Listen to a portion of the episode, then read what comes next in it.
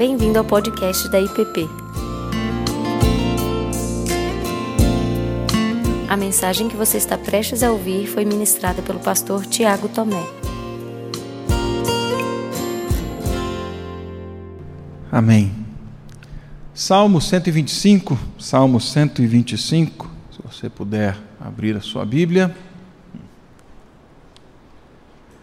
Salmo número 125.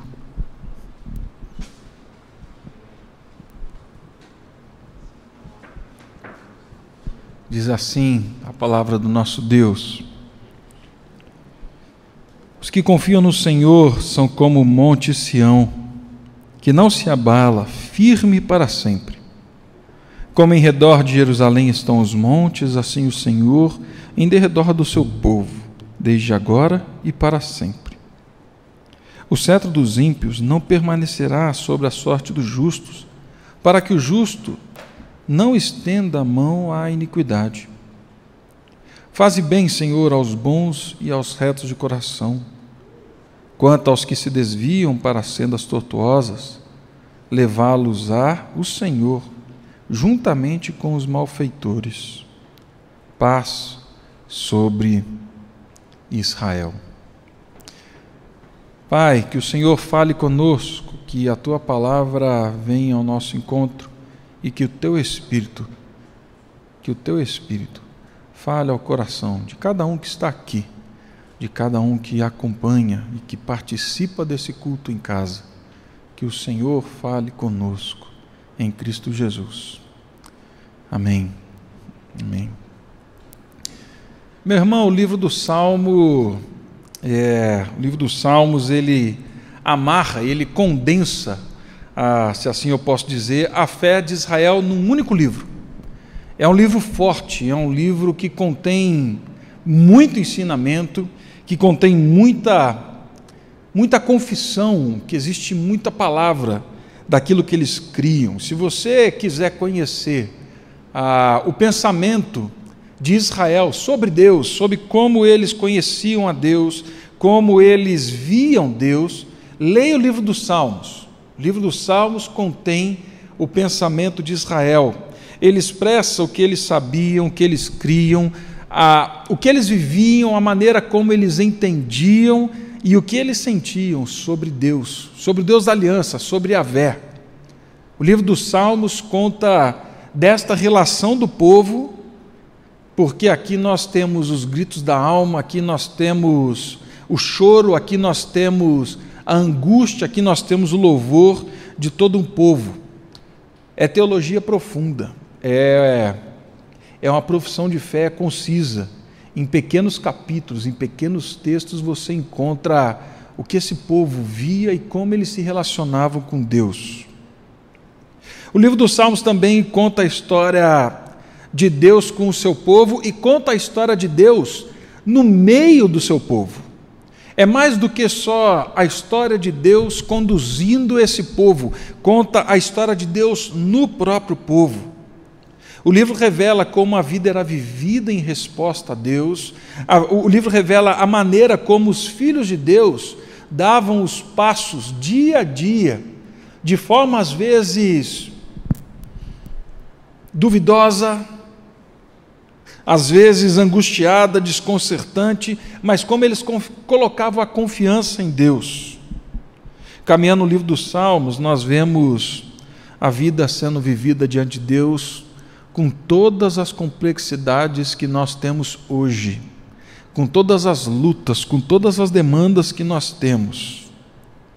Atanásio, um dos pais da, da igreja, no finalzinho do segundo século, escrevendo sobre o livro dos Salmos, ele disse assim: que diferente dos demais livros da Bíblia, que desenvolvem só um tipo de fruto, que o livro dos Salmos produz todo tipo de fruto que os outros livros produzem, além do fruto dele próprio. Martinho Lutero, e hoje a gente comemora né, a, a reforma protestante, domingo mais próximo, mas Martinho Lutero dizia que o livro dos Salmos é uma mini Bíblia. Aqui você encontra o Evangelho, aqui você encontra a história da redenção, aqui você encontra a história do povo de Deus, aqui você encontra tudo isso. O livro dos Salmos também não só conta a história de Deus com o seu povo, no seu povo, mas ele fala de nós e fala por nós. O livro dos Salmos, ele fala de nós e fala por mim e por você. Ele serve como um espelho da alma. João Calvino, também um dos reformadores, lá em 1500, ele diz que o salmo é uma anatomia de todas as partes da alma, pois ninguém achará em si um único sentimento do qual a imagem não seja refletida no livro dos salmos. Tem dias, e eu não sei com você, e eu não sei você que me acompanha em casa, mas tem dias que você lê um salmo e parece que esse salmo foi escrito sobre a sua vida, sobre a sua história. Parece que Deus viu a sua situação ontem e falou assim: não, deixa eu dar uma alterada aqui, porque eu sei que Fulano vai ler amanhã, e isso daqui é para ele, isso daqui é para ela. Eles descrevem a realidade da nossa vida e, sobretudo, os salmos falam da relação com Deus, com o povo de Deus, é uma relação de aliança. Do começo, do Salmo 1 ao Salmo 150, o que nós vemos é que todos os salmistas escrevem dentro de uma única atmosfera, e essa atmosfera é a aliança de Deus com o seu povo. Eu sou o Deus de vocês e vocês são o meu povo. Eu estarei com vocês. Jamais abandonarei. Vocês são o meu povo. Esse é o contexto em que nós encontramos o livro dos Salmos. Mas algo muito peculiar do Salmo 120 ao Salmo 134 é visto.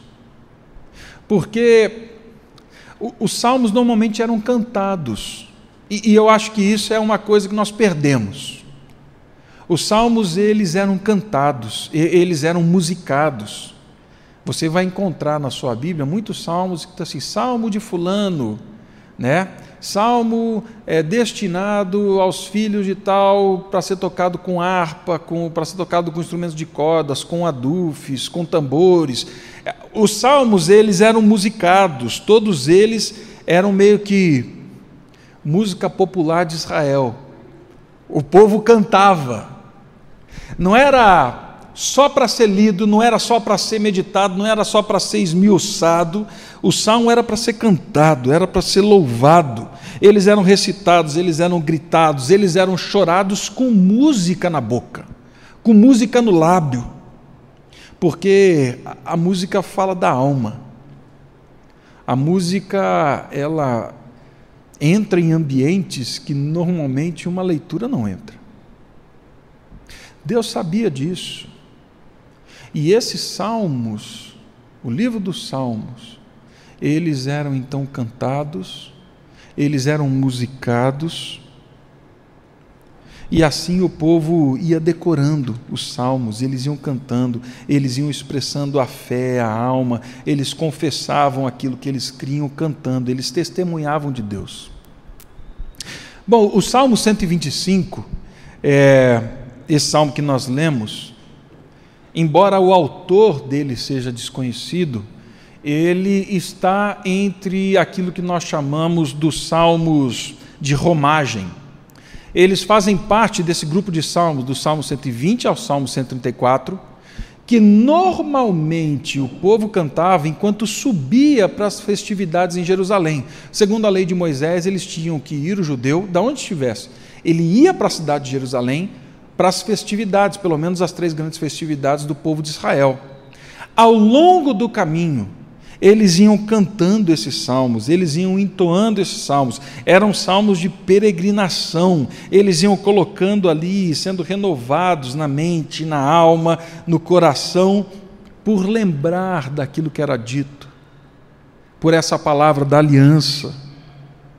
E aqui eu preciso fazer uma parada antes mesmo de entrarmos no salmo, porque muitos de nós não foram a Jerusalém e você não precisa fazer uma. Você não precisa ir em Romaria para Jerusalém, tá? Mas nós somos um povo em peregrinação, assim como aquele povo fazia a sua romaria para Jerusalém. Nós somos um povo em caminho a Jerusalém celestial. Nós andamos em direção à cidade eterna. Nós andamos em direção à, re... à restauração de todas as coisas em Cristo Jesus. Nós somos um povo em peregrinação. E na medida em que vivemos, nós caminhamos nessa vida, nessa história, é, acredite você ou não, pessoas ouvem uma música vindo da sua vida, vindo da sua história, vindo da maneira como você vive, da maneira como você age, como você reage, de quais são, a, quais são os seus valores. Isso é música no ouvido de muita gente. Acredite ou não, as pessoas veem você e as pessoas estão ouvindo a música que vem da sua vida, que vem da sua história. Nós cantamos e nós expressamos relacionamento com Deus, aliança com Deus, a história com Deus ou não. Nós testemunhamos ao mundo em alto e bom som uma melodia. A pergunta é: qual é a melodia que as pessoas que estão à sua volta nessa romagem, essa romaria até a Nova Jerusalém, quais, qual é a música, qual é a harmonia, qual é a melodia que as pessoas ouvem quando chegam perto de você? O, o que está no teu coração, o que expressa realmente a tua alma, a tua vida, a tua história. E veja bem, eu não estou falando aqui de sertanejo, não estou falando de rock, não estou falando de funk, eu não estou falando de nada disso. O que eu estou falando aqui é de um tipo de vida, de um jeito de viver que soa no ouvido das pessoas como música celeste. Esses salmos eles eram cantados era a sinfonia do relacionamento de Deus com o povo enquanto eles iam para Jerusalém. E como eu disse, embora nós não saibamos quem foi o autor desse salmo, quem o escreveu, é, nós temos como saber um pouquinho do contexto dele. Quando ele foi escrito, o que, que tinha a ver com essa história toda aqui? O que nós vemos é que o povo estava, quando esse salmo foi escrito, numa situação difícil. Eles viviam debaixo de uma opressão de algum inimigo, eles estavam sendo oprimidos. E na história de Israel, nós vemos algumas possibilidades disso.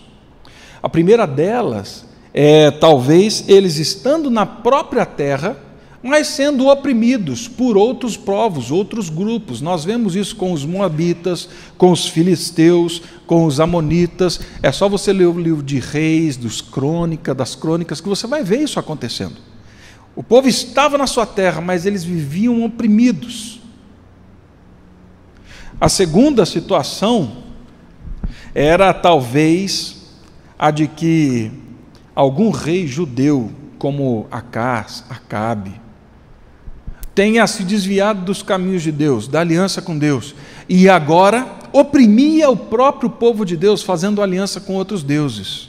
E aí o povo se via numa situação muito difícil, aqueles que eram fiéis à aliança se viam oprimidos. Uma outra realidade, talvez, seja Israel tendo seu momento de bonança, de paz, mas ainda assim enfrentando bolsões de revoltas gente querendo insurgir, gente querendo derrubar, resistência. A realidade é que, seja qual for desses três cenários, e eu fico, pessoalmente, com. Me agrada mais, olhando para o texto, a ideia de que eles estavam, em algum momento, sendo oprimidos, e esse salmo foi escrito enquanto eles faziam a peregrinação, mas sendo oprimidos por outros povos o cenário é de um povo que está vivendo ameaçado, que encontra a adversidade, que estão sendo empurrados, provados constantemente. Esse salmo ele se encontra num contexto de perseverança, de confiança em Deus diante do cenário. E diante então desse desse pano, desse histórico que a gente pode encontrar pela história, é que nós chegamos aqui no verso 1. Os que confiam no Senhor são como o monte Sião, que não se abala, firme para sempre. Confiança no Senhor. Uma das características nesse salmo de romagem, mas nesse muito claro, é o grito, é a música de confiança em Deus mesmo em meio à adversidade. Enquanto eles subiam, enquanto eles estavam em romaria, eles se lembravam das promessas de Deus. Mas diferente de outros salmos agora, esse salmista, ele olha para a cidade de Jerusalém, é como se ele estivesse chegando em Jerusalém, e ele olha Jerusalém mais acima. E ele agora olha para a topografia de Jerusalém e fala assim: essa cidade diz respeito a quem nós somos. Essa cidade fala da nossa realidade. Ele usa a topografia para falar da confiança e de onde eles estão firmados. Meu irmão, o Monte Sião não é um monte alto, não é o maior dos montes daquela região. Na verdade, ele é um monte, mas ele, ele, ele está cercado de outras tantas montanhas. Ele está num platô. O Monte Sião é um platô. Ele está cercado por inúmeras montanhas bem maiores que ele. Naquela região, Jerusalém poderia passar por interpéries, Jerusalém poderia passar por dificuldades, por chuva, por vendavais, mas as montanhas que estavam em volta protegiam a cidade de Jerusalém. Os que confiam no Senhor, os que depositam a confiança em Deus, as bases, o alicerce da vida, da história em Deus, que ouvem Deus atentamente, respondem a Deus, eles são como o Monte Sião eles vão passar por tribulação, vão passar por intempéries, a chuva vai vir, o vento vai soprar, a neve vai cair, tremores podem surgir. Mas o texto diz que ele não se abala, sabe por quê? Porque ele está cercado, ele está calçado, ele está protegido de todos os lados. Não tem para onde escorrer é impossível, ele está guardado, ele está abraçado, ele está acolhido. Mas isso não porque o Monte Sião é grande, é forte. Pelo contrário, o Monte Sião só é essa referência, só é essa metáfora da nossa segurança em Deus por causa do verso 2. E olha só o que diz o verso 2: Como em redor de Jerusalém estão os montes, assim o Senhor em redor do seu povo, desde agora e para sempre. Aqueles que confiam no Senhor são como o Monte Sião, resistirão às tempestades, às adversidades, não porque são fortes em si mesmos, não, mas porque estão cercados pelo Senhor, assim como os montes estão em volta do Monte Sião, assim é o Senhor em volta do seu povo, desde agora e para sempre. O Monte Sião lembra o nome do nosso Senhor Jesus. Emmanuel, Deus conosco, Deus presente em volta. Ele não saiu, ele não abandonou a história, ele está presente. Não são poucos os testemunhos que nós vimos, ouvimos, vivemos de irmãos e irmãs, na história bíblica ou não, que no limite das suas forças, permaneceram. No limite da angústia, de joelhos no chão, falando assim: Senhor, não dá mais. E ainda assim o Senhor mantendo. Isso não é porque esses são fortes, mas é porque o Senhor está em volta. O Senhor sustenta. Mas aqui no verso 2 tem algo fantástico, gente. Algo fantástico dessa realidade, dessa desse relacionamento de Deus com o povo dele. Porque no mundo da época, na maneira como as pessoas andavam e viviam. Os reis, os mais importantes, eram aqueles que viviam no interior, guardados, protegidos, preservados. Numa situação de guerra, quem você manda para fora? Você guarda a família real, e aí você manda os servos, você manda os escravos, você manda os soldados, você manda todo mundo para o exterior para preservar aquele que está ali no meio, aquele que está no centro, aquele que está guardado. Estes sofrem os primeiros impactos, mas aqui tem uma inversão. Deus age de forma diferente com o povo dele. sabendo que eles são frágeis, que são impossibilitados, Deus coloca Jerusalém no interior da cadeia de montanhas. Ele monta a guarda ao redor do seu povo, não é o povo que monta a guarda ao redor do rei, é o rei que monta a guarda ao redor do povo. Isso é maravilhoso. Esse é o caráter do Deus que eles estão falando, é nele que nós confiamos. Ele monta guarda, os primeiros impactos são sentidos por ele. Nós não confiamos, nós não confiamos num Deus que nos vê de longe, nós não vivemos com Deus que nos manda para frente de batalha falando assim: se vira lá, eu vou ficar aqui guardadinho. Não. Ele, assim como aqueles montes, nos protege, nos guarda, é fundamento, é calço, é segurança para a nossa história. Ele faz isso justamente por causa do verso 2, o que ele diz aqui: Vocês são o meu povo, eu sou o Deus de vocês, é um Deus de aliança. Mas, Tiago, então quer dizer que a gente não vai passar por tribulação, sofrimento? Não, não é isso.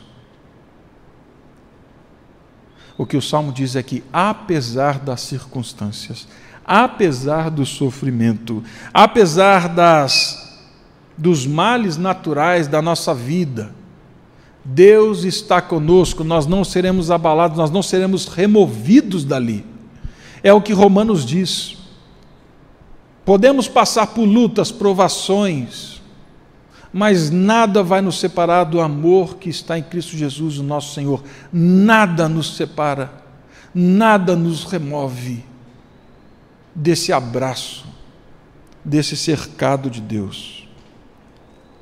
Mas o salmo continua, falando assim: o cetro dos ímpios não permanecerá sobre a sorte dos justos, para que o justo não estenda a mão à iniquidade. Como eu disse, provavelmente esse povo passava por um tempo de grande sofrimento, de grande tribulação. Mesmo assim, eles cantavam e sabiam que o mal, o cetro do mal, não tinha palavra final sobre a história. Nesse tempo que nós estamos vivendo com Covid, com tantos escândalos, com tantas coisas que nos cercam, com tantas doenças, às vezes nós tendemos a crer que o cetro do mal é mais forte e é mais poderoso do que o nosso Deus. E nós nos entregamos a isso. Nós nos deixamos levar por essa realidade. Eles viviam dias de angústia, eles viviam dias de medo, eles viviam dias de assombro. A matemática algumas vezes não fechava no coração deles. Mas eles tinham uma certeza de que o cetro do mal não tem o domínio sobre a história. O cetro do mal não tem a palavra final sobre a história. Na semana passada, na escola dominical, nós ouvimos o pastor Davi falando sobre a Nova Jerusalém. Foi maravilhoso ter sido recordado, ouvir no domingo passado essa palavra, porque ali nós fomos relembrados de que há uma nova Jerusalém, de que Deus colocará termo à guerra, todo choro, toda lágrima. O cetro do mal não permanecerá. E aí então, enquanto caminham, cantam a confiança, se lembram de que o mal não tem a versão final da história eles continuam então clamando ao Senhor, dizendo: Faze bem, Senhor, aos bons e retos de coração. Eles continuam clamando a Deus: Deus, intervém na história, se move na história, nós somos fracos. Age na história, faze bem, Senhor. Eles oram, eles oram pelo povo, eles oram pela história, eles oram pelo cenário nós somos convidados da mesma forma a continuar clamando para que Deus faça o bem, para que Ele continue fazendo o bem, o bem da aliança, o bem da presença dEle na história. Esse bem tem características de aliança aqui, no original. Nós estamos falando de que e clamando para que Deus não permita, para que Ele não permita que a adversidade, para que a maldade, para que o seto do ímpio desanime os fiéis, desanime aqueles que são bons e retos de coração. Por quê? Porque é possível que alguns esmoreçam. Por isso que no verso 5 ele continua falando disso. Quanto aos que se desviam. Ai, Senhor, não permita que esses se desviem, porque esses eu sei que vão cair no mesmo buraco que os ímpios.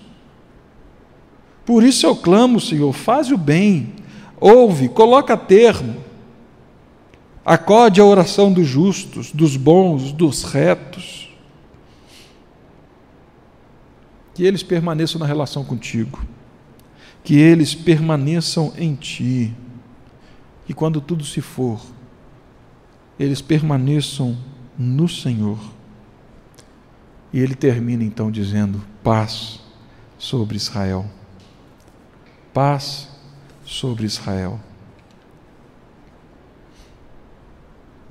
Dentro dessa oração, eles esperavam, clamavam por paz. Tempo de bonança, tempo de bênção sem medida de Deus. Que haja paz sobre o povo de Deus, que permaneçam firmes nas promessas de Deus, que permaneçam firmes nas adversidades, que esperem sabendo que o mal tem seu fim e que vivam em paz. Que essa vida abundante do relacionamento contigo, Pai, que seja sobre o teu povo. Por fim, esse salmo me lembra sempre que na nossa jornada nós enfrentaremos adversidades. Israel passou por adversidades, os cristãos do primeiro século passaram por adversidades, os pais da igreja passaram por adversidades, passaram por sofrimento sem fim. Nós somos peregrinos nesse mundo, nós somos passageiros infelizmente, nós enfrentaremos. Por outro lado, Deus nessa jornada nos sustenta e nos sustentará. Nessa jornada, Ele nos mantém para que no dia da adversidade estejamos seguros, abraçados, protegidos pela presença dEle, falando assim: pode vir Vai ser difícil, meu filho, mas saiba que o seu fundamento está seguro. Estou protegendo, estou com você. Você vai ter dúvida, vai ter choro, vai ter questionamento e tristeza. Mas eu estou com você. Você é como Monte Sião para mim. Não é você que está na frente. Eu estou te protegendo. Eu estou te abraçando, eu estou em volta de você. Que Deus nos preserve enquanto a gente peregrina com essa realidade na boca. Que você cante a confiança em Deus. Que você reconheça que Ele é a sua força, Saiba que o mal não tem a palavra final sobre a história. Saiba que a paz virá. Virá. E ela vai ser tão real e bem mais real do que talvez as dores que você hoje passe. Ele colocará termo a tudo isso. Vamos orar, depois nós vamos cantar antes da celebração da Santa Ceia.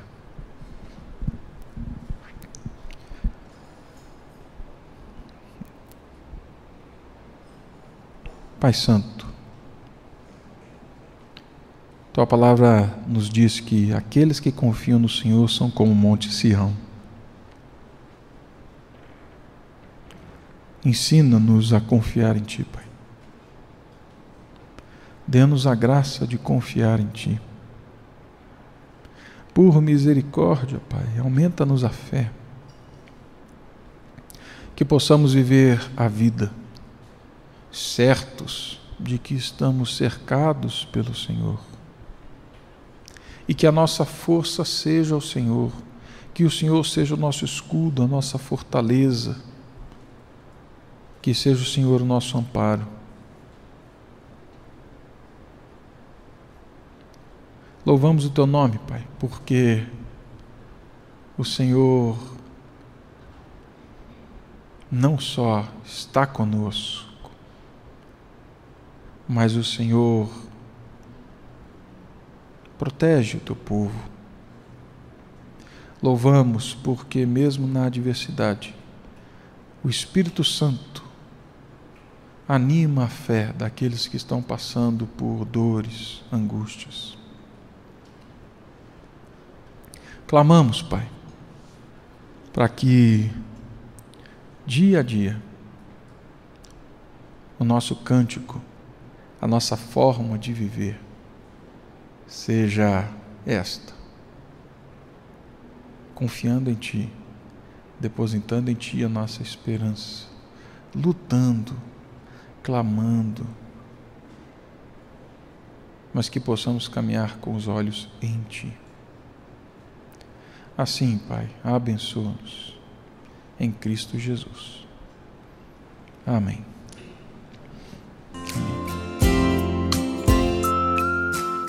Você acabou de ouvir o podcast da IPP. Para saber mais, acesse nossa página em www.ippdf.com.br.